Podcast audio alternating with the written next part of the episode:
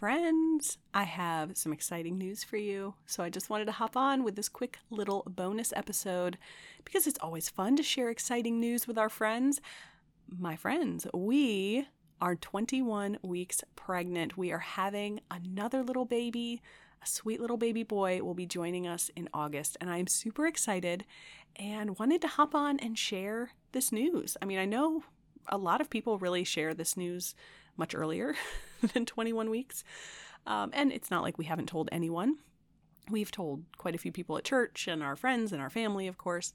Part of that because we were asking for prayer.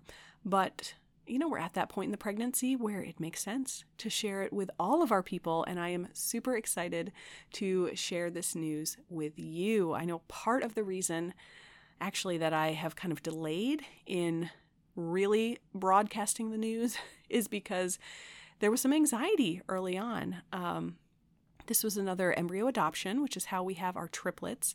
Um, you can hear more about that in episode two and my personal story. Um, and if you have questions, I mean, y'all, I could talk about embryo adoption all day long. It's an incredible way to grow your family, um, but it's not necessarily easy. it's not always, it's certainly not a guarantee, but I mean, really, nothing in life is a guarantee. Um, but you know, throughout this year, we've actually done a few embryo adoptions, and we've had some miscarriages with that. And so, you know, I think for this little guy, when we finally got pregnant, um, or I should say, when the pregnancy finally stuck, you know, there's a little more anxiety there. There's a little more nervousness about what's going to happen and where's this going to go. So we are solidly into the second trimester. It's a good time to tell people, and I am excited, my friend, to share this news with you about how God is growing our family. And I want to also ask for your prayers. Um, the, our little guy, he's developing well, things are looking good, but there are a few potential concerns, um, with specifically with his placenta. Some things that they're monitoring, you know, in kind of that awkward medical way where they're like, oh, we're watching this and it could go in this direction or this direction or this direction, and some are a problem and some are not.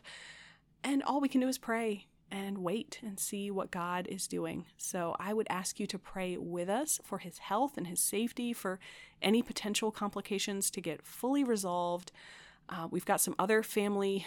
Gosh, it's just been an emotional, overwhelming season. We've got some family with cancer and just there is a lot going on. So maybe I would just ask for prayers in general for Jessica's family, um, but specifically for this little one.